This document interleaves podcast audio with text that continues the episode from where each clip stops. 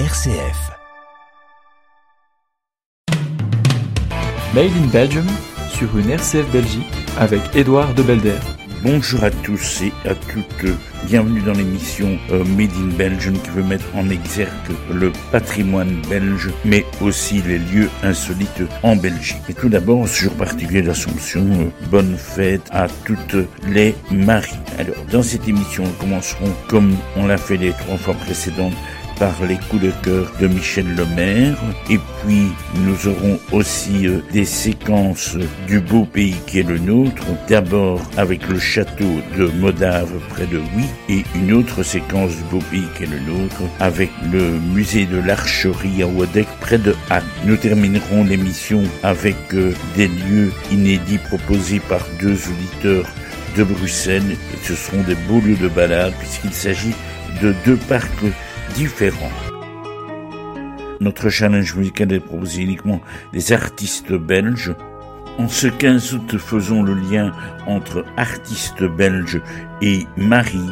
Claude Barzotti, qui vient de nous quitter tout récemment, chantait Maria, que nous écoutons tout de suite sur une RCF Belgique. Salut. Salut, Maria. Si je reviens ce soir, ce n'est pas un hasard. Dis, as-tu un moment? Je te jure que c'est important. Dis-moi, dis-moi, Maria. Te souviens-tu d'avant Quand je venais te voir? Quand mes larmes d'enfant Te faisaient un miroir.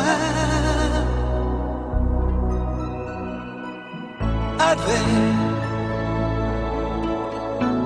Ave Maria J'ai usé mes genoux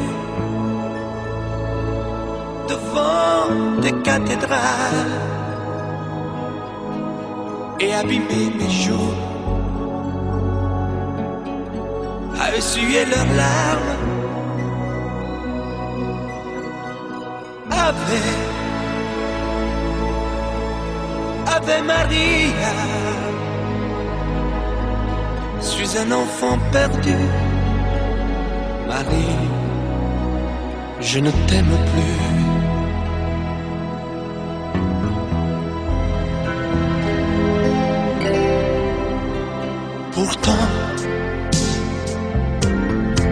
Pourtant, Maria, j'ai crié dans le noir,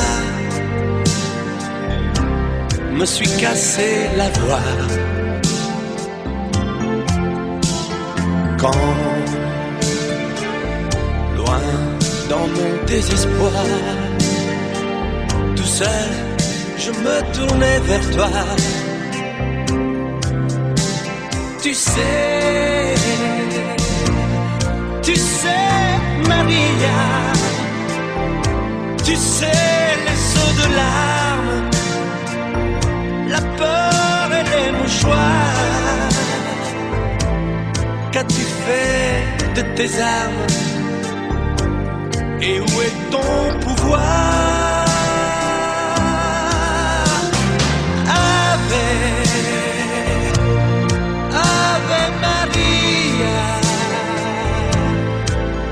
Un enfant perdu, Marie, je ne t'aime plus.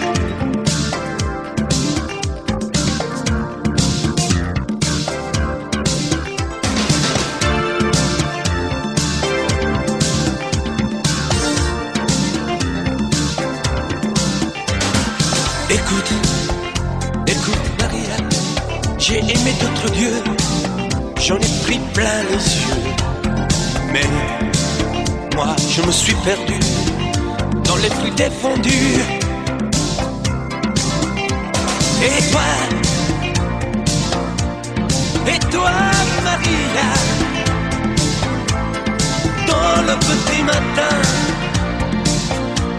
tu n'as pas pris ma main quand j'avais peur et froid. Tu n'as rien fait pour moi.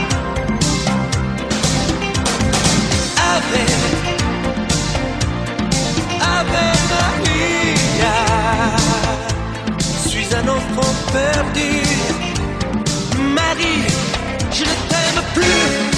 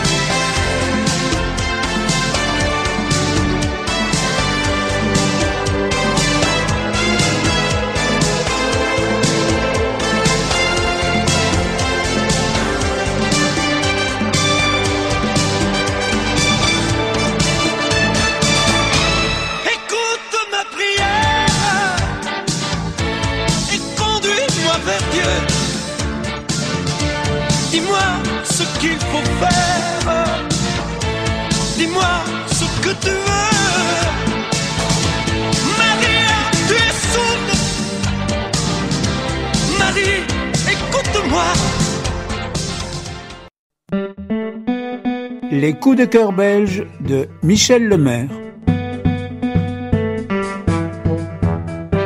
Les vacances passent à une vitesse folle. Nous voilà déjà au mois d'août euh, et déjà cette quatrième et dernière séquence avec euh, Michel Lemaire. Moi, ça a été une joie de le rencontrer ainsi euh, pour nos émissions. Euh, Michel, bonjour d'abord. Bonjour Edouard, bonjour à tous et à toutes. Bon, j'imagine que tes vacances se passent bien. Très bien, mais quand on est retraité, on est tout le temps en vacances. hein. Exactement. Cas de nous deux, mais on, nous sommes des, des retraités très actifs. Euh, Aujourd'hui, dans ton coup de cœur patrimonial, architectural, touristique euh, et ainsi de suite, tu nous emmènes au bord de la Semois, je crois. Ah, c'est un de mes coins favoris. Et c'est vrai, quand j'ai le spleen ou le cafard, ça m'arrive rarement, mais ça m'arrive aussi, je prends ma voiture et je descends dans la vallée de la Semois. Pour moi, c'est lié à tous des souvenirs d'adolescence, et notamment du temps où j'étais boy scout, j'étais scout, on faisait des camps au bord de la Semois, sous tente, avec des vieilles tentes de l'armée américaine encore. C'était loin du confort d'aujourd'hui, mais j'en garde un excellent, un merveilleux souvenir. Dans, dans la vallée de la Semois, il y a quelques endroits, évidemment, que j'apprécie particulièrement, et surtout, et bien sûr, le château fort de Bouillon. Bouillon, Godefroy de Bouillon, les croisades, c'est toute une épopée qui, qui vient à mon esprit lorsque je visite ce château. Je l'ai visité plusieurs fois d'ailleurs, je suis allé très souvent à Bouillon, et notamment à l'occasion d'un camp que nous faisions en 1956, oui, à, à Poupehan. Poupehan, Corbion-sur-Semois, Rochehaut, le tombeau du géant, tous ces sites qui, qui sont des, parmi les plus beaux sites de Belgique d'ailleurs. Mais le château de Bouillon, dans lequel j'ai présenté avec Jacques Carreuil, dans les années 70, l'émission Jeux sans frontières. Une émission Jeux sans frontières s'est déroulée en direct du château de Bouillon.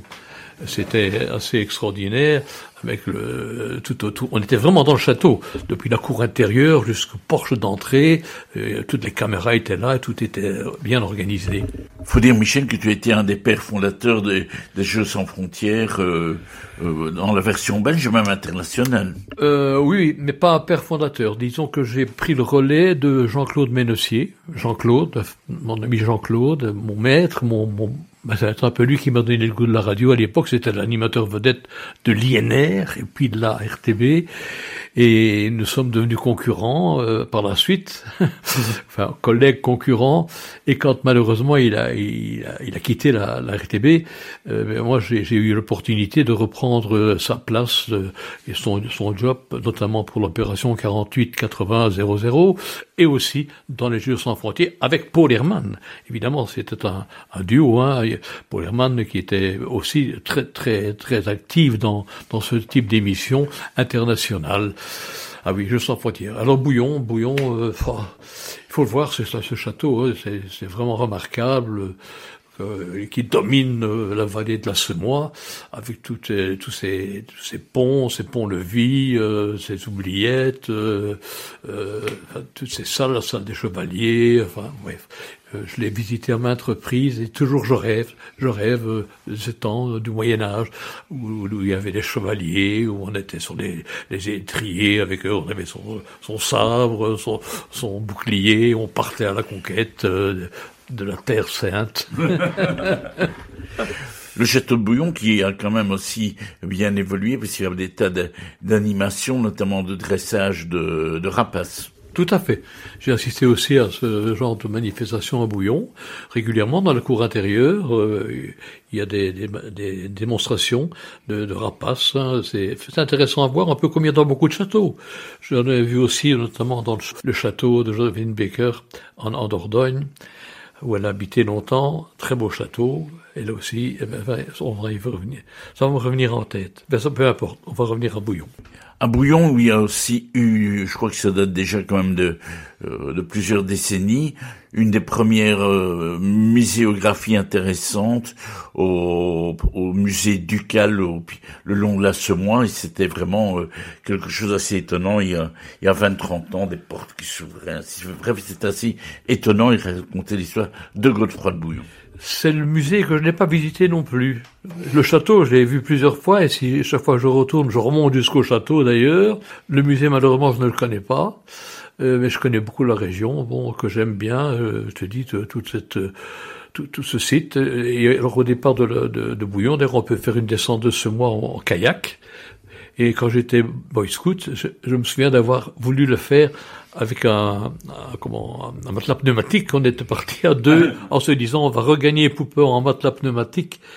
Mais alors, ça c'était une aventure. On n'est jamais arrivé. On a dû euh, abandonner à un moment donné. On est remonté à pied à travers les, les, les, les bois pour trouver une route pour revenir à pied et un peu dépité au camp où nous étions à Poupéan, euh, tout au bord de la Semois. Et en passant devant l'abbaye de Cordemois, notamment euh, à la sortie de Bouillon. Très très belle abbaye, ça je l'ai vu plusieurs fois aussi. J'ai même assisté à différents offices dans cette abbaye de Cordemois que l'on voit lorsqu'on monte euh, de, de, de, de Bouillon, lorsqu'on va vers Pouperan, euh, on voit cette abbaye qui est sur l'autre rive de, de la Semois. C'est aussi un endroit qu'il faut visiter. Alors là, il y a aussi une, boutique, on peut apporter des souvenirs, enfin, bref, et un lieu de recueillement, de, de spiritualité. Et puis dans la région, il y a aussi un, un autre château le plus grand d'Europe, mais c'est un petit peu en dehors de la Belgique, c'est Sedan. Hein. Sedan, ville fortifiée par Vauban, je me souviens bien. Je sont toutes par Vauban. Vauban est passé partout, hein, à l'époque pour euh, euh, fortifier et pour la défense de la, de la, France, du royaume de France. Euh, oui, ben oui, mais je connais bien Sedan, je suis passé plusieurs fois, mais je n'ai pas de, de souvenir particulier à ce sujet.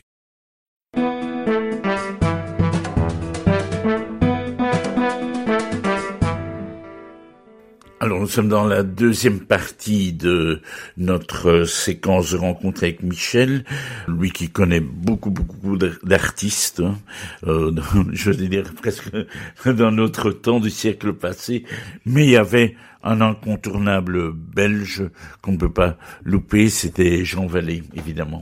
Oui, oui, Jean Vallée. Donc, on a évoqué Robert Cogua dans les séquences précédentes. On a évoqué euh, Salvatore Adamo. On a évoqué Jacques Hustin. Et maintenant, je voudrais dire un petit mot quand même de Jean Vallée, qui est malheureusement disparu lui aussi. Et j'ai eu l'occasion d'assister aussi aux funérailles de tous ses, ses amis avec qui j'ai beaucoup travaillé. Jean Vallée, qui a, qui faisait de très très belles chansons, qui avait une très très jolie voix avec qui j'ai fait pas mal d'émissions et de spectacles, notamment lors de l'inauguration des lignes régionales wallonnes dans les années 70. Donc c'était ces liaisons qui existaient au départ de l'aérodrome de l'aéroport de Charleroi, qui était plus, plus, beaucoup plus modeste à l'époque. On partait vers Londres, puis on partait vers Ostende, on partait vers euh, Anvers, on partait vers Liège, Vierzey. Et à bord de ce petit avion que nous avait, euh, qu'on nous a mis à notre disposition, nous avons fait tout voyage depuis euh, Gossely, avec à bord évidemment Jean Vallée, l'équipe de la télévision, caméra, preneur de son, assistant, script, etc. On a fait interview à bord de l'avion, puis à chaque escale, on a enregistré une chanson. Quand on est arrivé à Ostende, on a été jusqu'à Mariaker, sur la plage, et c'est là qu'il a euh, enregistré pour nous sa chanson je suis une vague, je suis né sur un rivage d'Italie par un beau matin d'été. Chanson qui avait fait un succès pour euh, Nana Mouskouri d'ailleurs, puisqu'il a écrit aussi euh, pour d'autres, euh, Jean Vallée.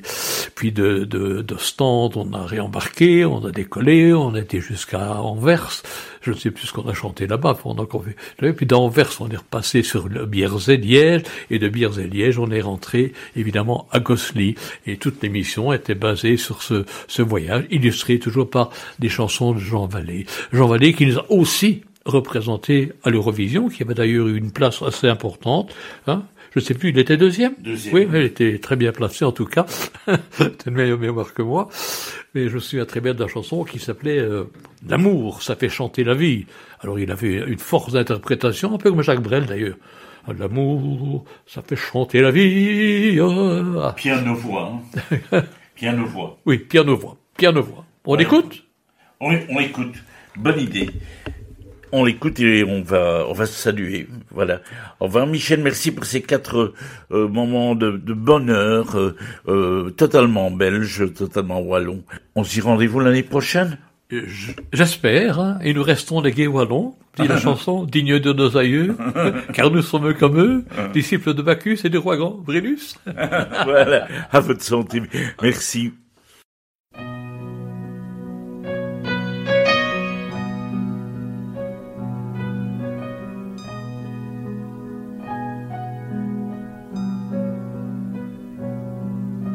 L'amour, ça vous met dans le cœur des crayons de couleur pour dessiner le monde.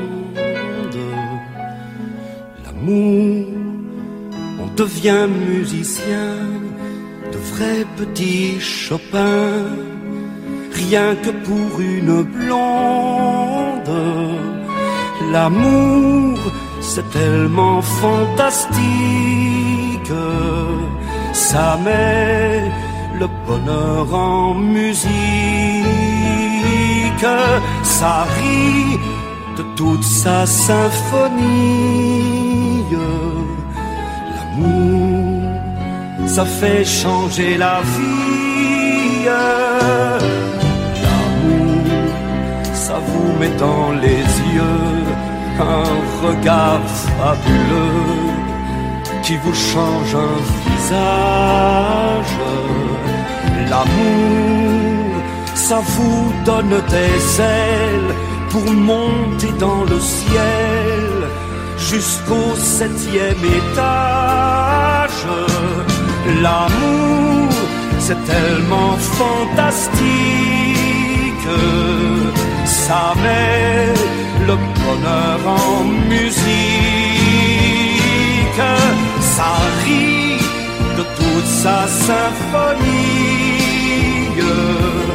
L'amour, ça fait changer la vie.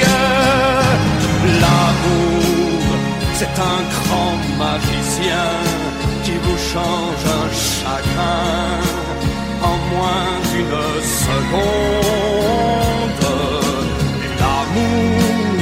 en un mot commençant, ça vous donne vingt ans. Dans tous les coins du monde. L'amour, c'est tellement fantastique,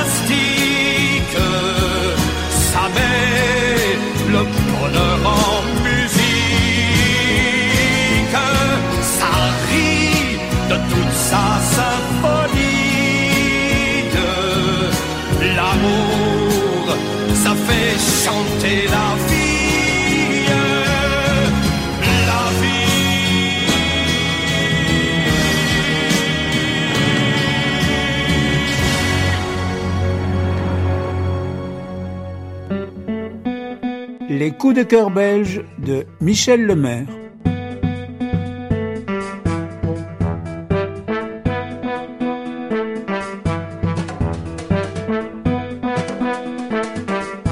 Merci à Michel Lemaire pour ces bons moments passés ensemble. Grâce à la séquence Beau pays qui est le nôtre, nous allons aller nous balader au château de Modave près de Huy et dans la foulée nous écouterons le chanteur belge, même le chanteur wallon, William Dunker qui vient de nous quitter dans Tout dit sur Voy. C'est bien une chanson qui nous convient totalement puisque nous aussi, nous sommes toujours sur la route à la découverte du patrimoine.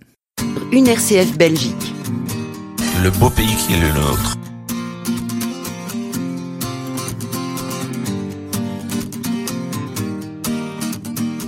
Donc dans cette émission Le beau pays qui est le nôtre, nous allons euh, dans la région Mosane, euh, à Modave, et nous allons rencontrer euh, Monsieur Benoît Van Esten. Bonjour.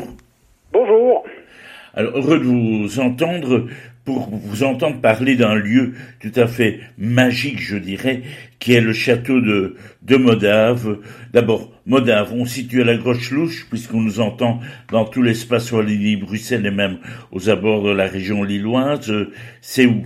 Alors, Modave, en fait, c'est... Euh, un, petit village sur dans le Condro liégeois, juste aux portes des Ardennes, et on est à mi-chemin entre la ville de Huy, qui est euh, en bord de Meuse, et la petite ville bien connue touristique de Durbuy. Ce château, il a quelque chose d'extraordinaire. J'ai eu l'occasion de le visiter euh, ce dernier hiver, lorsque c'était les féries de Noël. C'est un château qui, qui, qui a une âme, je dirais. On essaye en tout cas de lui en donner une ou de la lui laisser. Alors pourquoi est-ce qu'il a une âme C'est parce qu'on, malgré que ce soit un lieu qui n'est plus habité depuis 1936 et qui est exclusivement une attraction touristique, eh bien par des petits artifices. Euh, alors je dévoile pas tout, mais enfin je peux quand même dire que ce château est fleuri, ce château est en entretien impeccable, etc toutes ces petites choses, ces petits éléments de décor euh, qui sont euh, répartis un peu euh, au, gré de la visite, eh bien donnent l'impression que le château est toujours habité. Il a également une âme parce que l'entièreté du mobilier ou pratiquement l'entièreté du mobilier que l'on côtoie, que l'on au gré des 25 salles qui sont ouvertes à la visite, eh bien ce mobilier, ce n'est pas des, des, ensembles qui ont été reconstitués avec des éléments qu'on a achetés à gauche et à droite pour remeubler le musée. Pas du tout. En fait, le mobilier dans sa presque totalité, comme je l'ai dit, eh bien, c'est du mobilier qui a appartenu aux différentes familles propriétaires au siècle passé.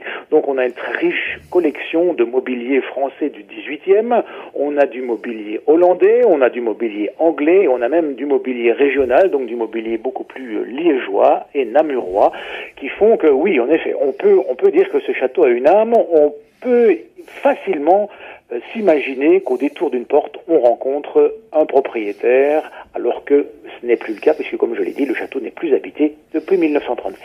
Ces origines du château datent de quelle époque Alors, les origines du château, c'est le Moyen Âge, clairement. Le château est situé sur un, éperon rocheux qui domine une petite vallée, la vallée du Hoyou, euh, qui est une rivière qui se jette dans la Meuse à Huy. Et donc, euh, ce, ce, cette situation était considérée comme un point stratégique, un des accès à la ville de Huy, forcément, mais également un des accès à la principauté de Liège.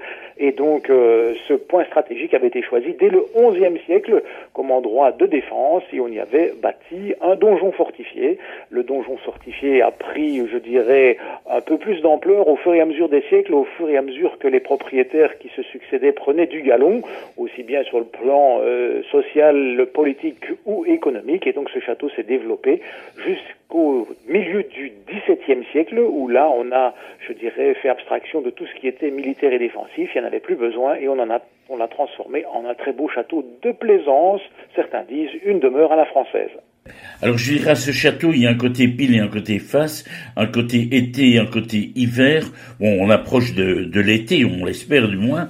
Euh, pourquoi venir l'été voir le, le, château de Modave alors pourquoi venir en été voir le château de Modave D'abord parce qu'on est au milieu d'un écrin de verdure totalement préservé puisqu'on est au milieu d'une réserve naturelle de 450 hectares, donc c'est immense, c'est une des plus importantes réserves naturelles en superficie de Wallonie.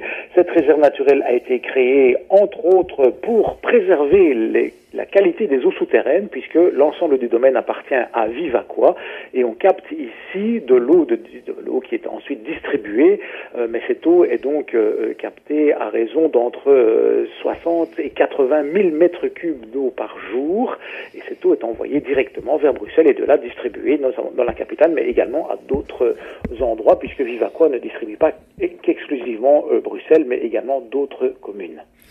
Donc ça veut dire que les visiteurs peuvent, outre la visite du château et de son nombreuses très jolies salles, profiter à l'aise de la nature autour, de pique-niquer, de se balader et ainsi de suite.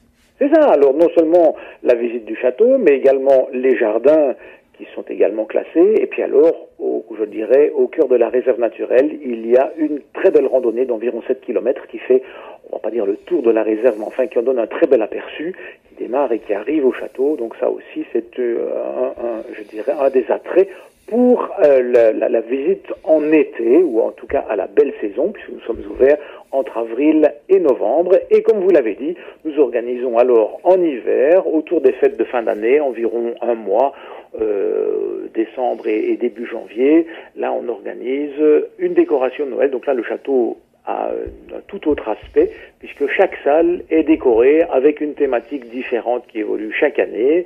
Et donc là, on a vraiment un aspect, je dirais, encore plus habité du château, puisque euh, on retrouve euh, des sapins, on retrouve des décors, on retrouve des tables dressées, là vraiment comme si on pouvait festoyer dans le château.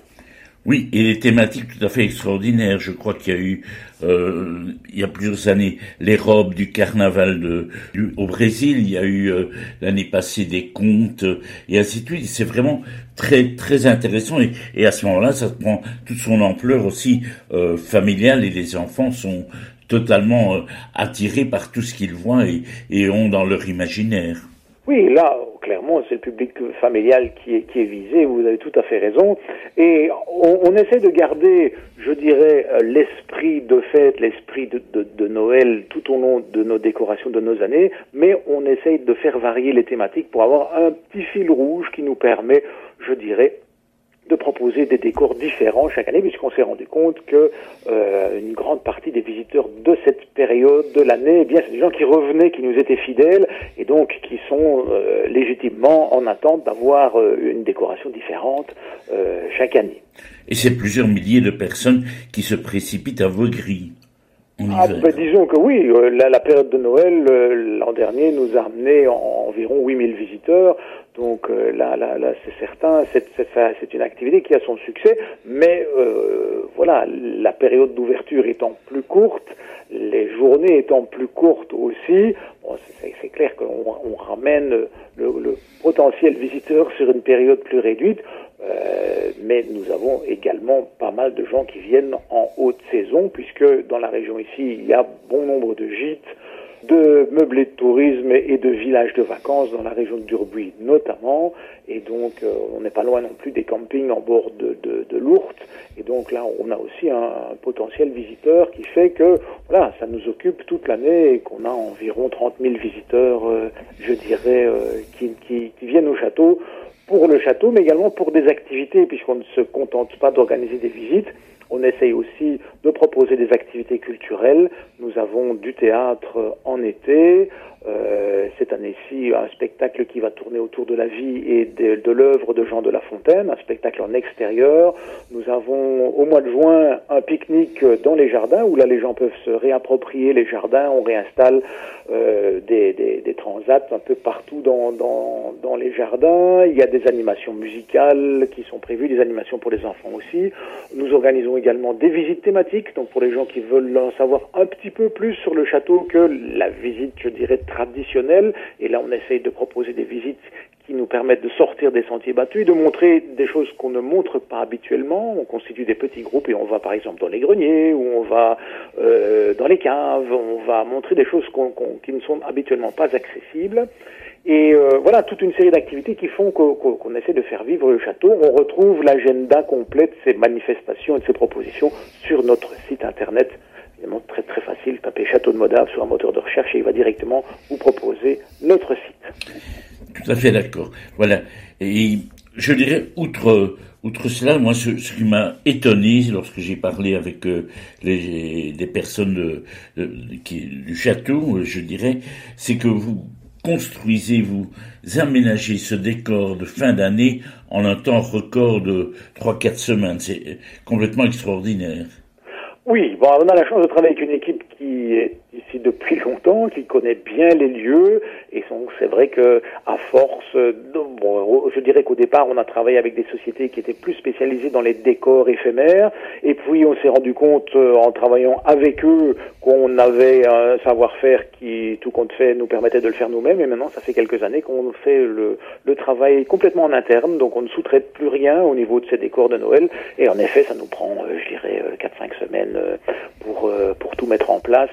Euh, en sachant que, comme je l'ai dit, on connaît bien les lieux, on maîtrise le sujet. Évidemment, tout ce qui est euh, en amont, on a réfléchi au décor, on a euh, un inventaire complet des différents éléments que nous possédons. Et ce qu'on ne possède pas, ben, en général, on essaie de l'avoir soit en prêt, soit en location, avec des partenariats qu'on peut, par exemple, mettre en place avec des, des, gens qui fabriquent des, des services ou qui veulent promouvoir euh, des éléments tels que les Val Saint-Lambert ou, des, choses comme ça. Est-ce que vous avez déjà une idée Oui, peut-être du thème pour l'année prochaine, mais est-ce que vous pouvez déjà le dévoiler ou c'est beaucoup trop tôt Alors non, il n'est pas trop tôt. Je, bon, je vais pas tout dévoiler, mais je dirais que ça va vraisemblablement tourner autour des couleurs. Voilà, monsieur Benoît, euh, on est heureux d'avoir découvert tout ça. On va s'empresser de venir à Modave en allant sur des, moteurs de recherche, euh, comme j'ai fait, c'est très facile de trouver Château de Modave, euh, et on aura l'occasion de découvrir vos nombreuses activités, d'abord estivales, et puis on reviendra l'hiver aussi. Voilà, merci beaucoup. Merci, et comme on dit dans ces cas-là, bienvenue à tous.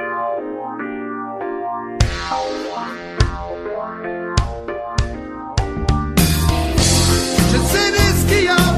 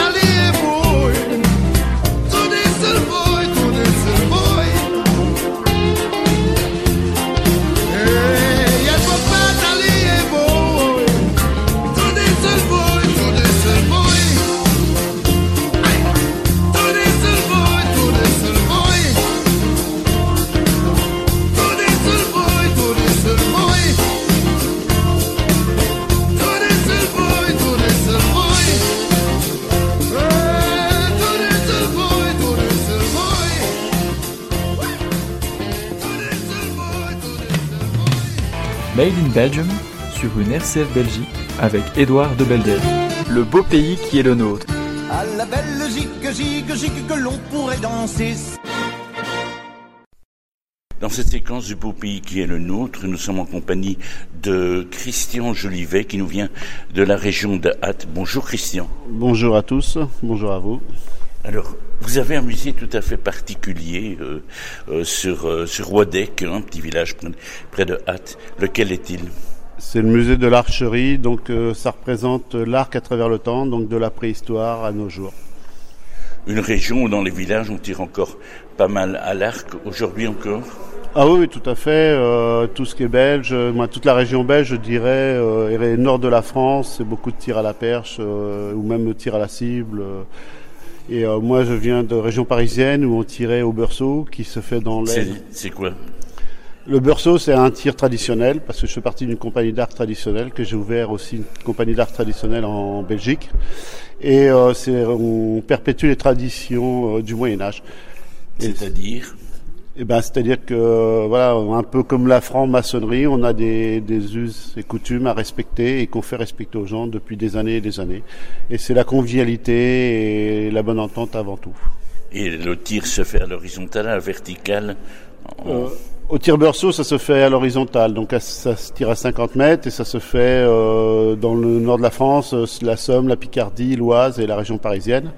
Moi, j'ai implanté des traditions françaises, mais euh, justement pour refaire sortir les traditions belges aussi, qui existaient à l'époque, qui ont un petit peu disparu euh, au profil des clubs qui sont maintenant plus sportifs. Nous, on est plus ludiques. D'accord. Alors, dans votre musée, vous dites que vous êtes un des plus petits musées de Wallonie-Picard. Euh, normalement, je suis même le plus petit musée de Wallonie-Picard. Le seul avantage, bon, il y a beaucoup, beaucoup, beaucoup de choses à voir. J'ai à peu près 190 arcs euh, en collection, plus à peu près 5 à 6 000 pièces différentes qui concernent tout le tir à l'arc. Donc, euh, beaucoup sur la Belgique, parce que j'ai récupéré beaucoup, beaucoup de choses sur la Belgique. Et en plus de ça, la- le petit avantage que j'ai par rapport à d'autres musées, c'est qu'après, on peut faire une initiation, donc on peut essayer de tirer à l'arc, euh, donc toucher le, le matériel, si on peut dire. D'accord. Dans les objets qui vont avec le tir à l'arc, est-ce qu'on a forcément des flèches, mais encore Euh, bah, j'ai un collier d'empereur qui m'a été offert euh, par le dernier empereur de la confrérie de Bassili, qui se trouve à côté de Lessines. Donc, il date, la plus vieille pièce date de 1855. Euh, J'ai acheté régulièrement, il n'y a pas longtemps, une arbalète qui, monte, qui remonte à peu près aux années 1920-1930, qu'on trouve encore à l'archiconfrérie des arbalétriers du roi au Sablon, qui existe toujours et qui fonctionne, avec qui j'ai des très très bons rapports et que, des échanges aussi réguliers. Sablon à Bruxelles. Sablon à Bruxelles, oui, qui est la plus vieille confrérie d'Europe, qui a fêté ses 800 ans. Elle a été créée sous, le, sous Charles Quint et n'a jamais, jamais arrêté euh, de fonctionner. Le tir à l'arc toujours en vogue au XXIe siècle. On en voit de temps en temps aux, aux Jeux Olympiques ou ainsi de suite. Ou de... Euh, oui, on en voit maintenant euh, de plus en plus, heureusement, parce qu'à un moment, on n'en parlait pas beaucoup, beaucoup. Mais euh, c'est surtout du, du tir olympique, comme vous dites, sur cible. Euh, c'est des clubs. Nous, on est plus compagnie d'arc, donc euh, confrérie qu'on pourrait dire en Belgique. Et on tire, nous, uniquement qu'avec des arcs anciens. D'accord, ok. Et dans ces... Bon, vous avez parlé de, de l'arbalète tantôt, il y a quelques instants. Quelle est la pièce dont vous êtes le plus, le plus fier Cette arbalète, mais encore... Ah bah c'est ça. au niveau des arbalètes, euh, j'ai une arba- moi, j'ai différentes arbalètes, j'ai 5-6 arbalètes, mais c'est vraiment celle-ci où je suis le plus fier parce que euh, j'ai eu beaucoup beaucoup de chance de trouver ça sur une brocante et euh, c'est un modèle très très rare et euh, voilà une pièce inestimable, je pourrais dire. Ce, ce musée, c'est un endroit particulier aussi? C'est un, un ancien centre de tir à l'arc ou... Euh, non, non, pas du tout. Euh, c'est euh, chez ma compagne, donc c'est une ancienne brasserie. Donc euh, on a des très grands bâtiments et on avait cet, en- cet endroit-là, cette pièce-là qui servait à pas grand-chose. Et puis comme moi, je, ça fait 40 ans que je fais du tir à l'arc, je suis passionné de tir à l'arc. Euh, je suis aussi moniteur au niveau de la LFBTA, au niveau de la Fédération belge de tir à l'arc. Donc euh, et euh, bah, les gens m'ont amené des pièces, euh, j'ai trouvé des pièces dans les brocantes et maintenant ce qui fait que ça fait une quinzaine d'années que le musée existe. Et puis bah, force de trouver, à chiner à droite à gauche, donc euh, comme je vous disais à l'instant, j'ai à peu près 190 arcs euh, en magasin, quoi. Et ça va de l'art préhistorique à la flèche préhistorique à l'arc moderne. D'accord. Bon, on va peut-être vous demander hein, euh, quelques références, un téléphone, un site internet, que c'est Jean-Claude. Bah, vous pouvez me joindre sur mon site internet, donc euh, par mail, donc Christian Jolivet, msn.com, ou alors au téléphone au 0494 42 27 97. On répète au, 494 42 27 97. C'est toute l'année, c'est sur réservation. C'est-à-dire que euh, moi, par rapport à des musées, j'ai pas d'heure d'ouverture, euh, pas d'obligation d'ouverture. Euh, donc ça peut être ouvert le matin de bonne heure, comme rester tard le soir. On fait une initiation. Moi, je demande 5 euros euh, pour la visite du musée. Merci beaucoup. Made in Belgium sur une RCF Belgique avec Édouard de Belder pour nous amener vers la séquence des lieux insolites proposés par les auditeurs, à savoir aujourd'hui Patrick et Guy qui nous parlent de Parc bruxellois, une chanson de circonstance avec la chanteuse belge Angèle Bruxelles. On n'a pas les tours de New York, on n'a pas de lumière de jour. Six mois dans l'année, on n'a pas Beaubourg ni la scène on n'est pas la ville de l'amour. Mais bon, vous voyez.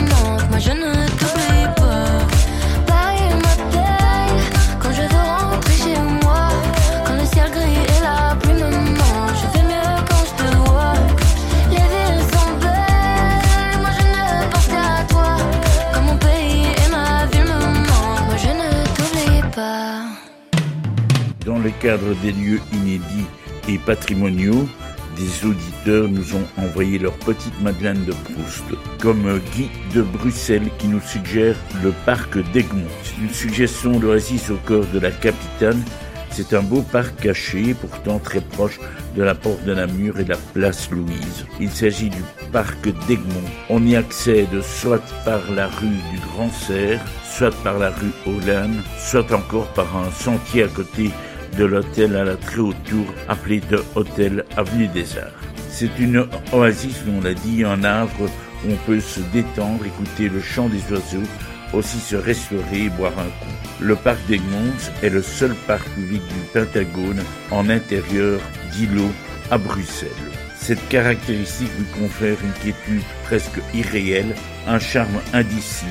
Son nom provient du XVIe siècle alors qu'il faisait partie du domaine du comte Jean d'Egmont et de la princesse Françoise de Luxembourg.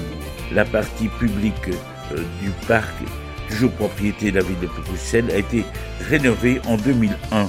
Ce parc paysager à l'anglais s'ordonne autour de vastes pelouses bordées d'arbres majestueux. Les chemins ondoyants créent un mouvement et des perspectives. Et puis l'orangerie est occupée par la fabrique en ville, où l'on peut par exemple prendre un brunch le week-end à l'intérieur ou à l'extérieur. Un autre lieu inédit, nous restons dans des parcs, est suggéré par Patrick de Scarbeck de Bruxelles avec le parc Josaphat qui se trouve dans sa commune. Le parc Josaphat est le poumon vert de Scarbeck, le parc préféré des Bruxellois. Selon la légende, un Bruxellois de retour de Terre Sainte au XVIe siècle aurait été frappé par la ressemblance entre la vallée de Josaphat près de Jérusalem et parc, qui aurait pris ainsi ce nom biblique. De nombreuses activités y sont organisées, concerts, promenades nature, visites découvertes. Votre promenade, admirez les bustes d'écrivains ou d'artistes, des sculptures inspirées de la mythologie ou encore des contes. Découvrez la fontaine d'amour ou le pavillon Spring Hall, ancien château, laiterie, hôtel, restaurant. Le parc Josaphat est, avec ses 20 hectares de pelouse, de massifs d'étangs, d'air récréatif, un lieu de détente chargé d'histoire de culture, issu de l'intégration de plusieurs propriétés bordant le Rhodebeek, le parc conserve encore aujourd'hui son aspect de vallée organisé autour de différents étangs. Il y a trois parties. Au sud, le parc historique dans l'esprit paysager de promenade publique à l'anglaise. Au centre, avec les quatre mains, les grandes pelouses que peuvent fouler les promeneurs et qui sont utilisées aussi pour des entraînements et des compétitions de tir à l'arc à la verticale. Et finalement, au nord, s'étale à l'arrière du stade du crossing la zone de plaine de jeu. Voilà. Merci à Patrick pour cette bonne suggestion au parc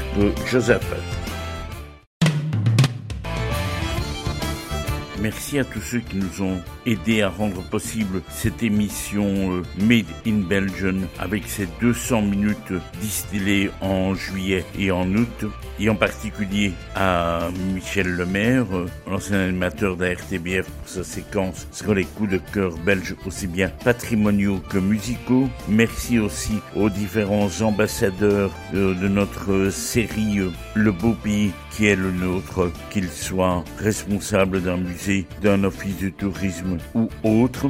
Et merci enfin aux auditeurs qui nous ont envoyé des lieux insolites qui vont nous permettre de passer des moments très agréables à la découverte de la Belgique, aussi bien de Flandre, de Bruxelles que de Wallonie. Début septembre, nous allons nous retrouver pour euh, des nouvelles émissions Cœur solidaire aux mêmes horaires que ceux-ci. Je veux déjà vous annoncer que pour septembre-octobre, nous irons faire un, un, petit tour à Hong Kong avec euh, un missionnaire belge qui fait ses 50 ans de prêtrise et qui est présent. Nous irons aussi à la découverte euh, de Haïti avec un Haïtien vivant en Belgique. Nous irons à la découverte aussi de nouvelles plages euh, du CD de notre euh, ami chanteur en église Hugues Fantino et bien sûr plein de découvertes encore. Vous pouvez justement nous suggérer euh, des telles euh, découvertes, de telles rencontres, de tels lieux à travers le mail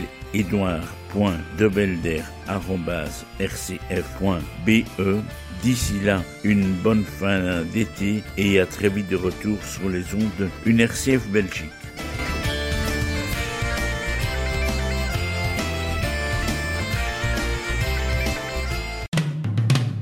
Made in Belgium sur une RCF Belgique avec Édouard de Belder.